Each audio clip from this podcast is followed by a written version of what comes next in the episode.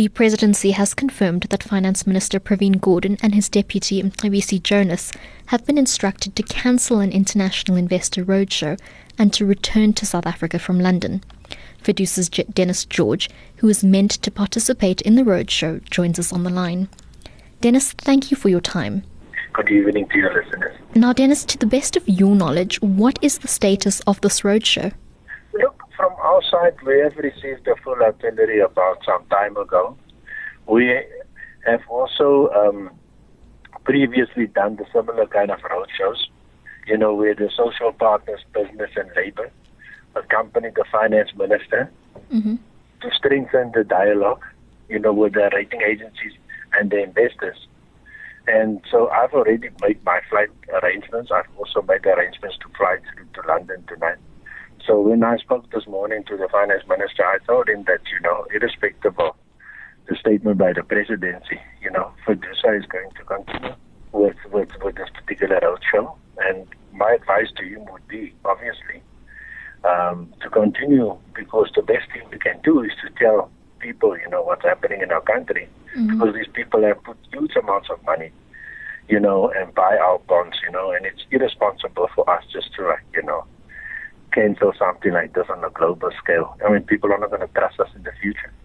When you spoke to the minister earlier, as you mentioned, what exactly did he say to you about the roadshow? I mean, for us, the roadshow is sacrosanct. Um, we've also done a roadshow after what happened on the 9th of the 12th, 2015. The president has also came back this year in the State of the Nation to thank um, Team South Africa for the excellent work that we have been doing. Now, why do you want to do something like that, where you praise the, the social partners, business and labor, and then only now to come unilaterally? I mean, we spend huge amounts of money to pay for our flights ourselves, mm-hmm. pay for our hotel accommodation. I don't think that is fair. That's correct have the reasons as to why this uh, the presidency decided to call the finance minister and the deputy finance minister back been communicated to participants on the roadshow? Nothing has been communicated to us at all. So, and um, when I also spoke to Mr. Jabu Mabuza in London this morning, he's also the president of Business Unity South Africa and Business South Africa. You know, nothing was done to us, you know, so can't have this kind of uh, way of creating uncertainty in the markets. And you saw what happened to the rand already. Mm-hmm. You know, you can't deal with the self-inflicted pain. Now, as I understand, one of the objectives of an investor roadshow, especially internationally, is to convey the potential um, of investing in South Africa, as well as to give it um, to convey the potential of investing in South Africa as well as to inform investors of the economic prospects. Can you tell us who you were meant to meet with and what message you were trying to convey? Look, the, the people that we meeting with is the rating agencies, S&P, uh, Moody's and Fitch. And then the people that we're looking at is people that normally buy South African bonds, mm-hmm. you know. And um, we have a long schedule of, you know, pages of people. And what we normally do is we meet with them one on one. The meetings normally last for an half an hour, where we give them an overview, a perspective, and we normally use the a budget review, the 2017, to answer these questions so that they can get all the proper information.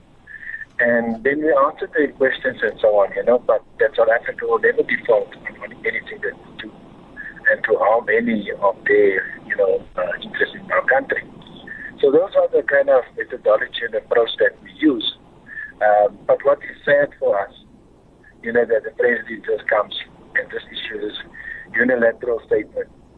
Um, it is really, really sad that it breaks down social dialogue, it breaks down social partnership, and, and, and I will be very surprised if business and they will trust government. And how will this affect the message that you are trying to get across, the fact that you are trying to reassure international investors? Look, the basic issue is this all of us know that the, the government is divided into two groups.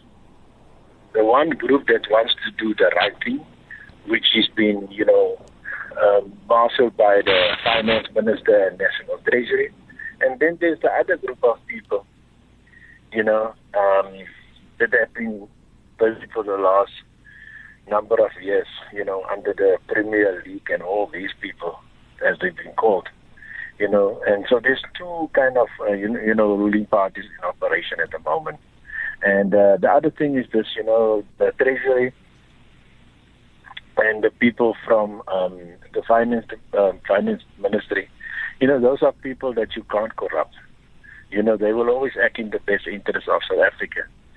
And, and I think it is important that we must restore confidence and that we need to move forward.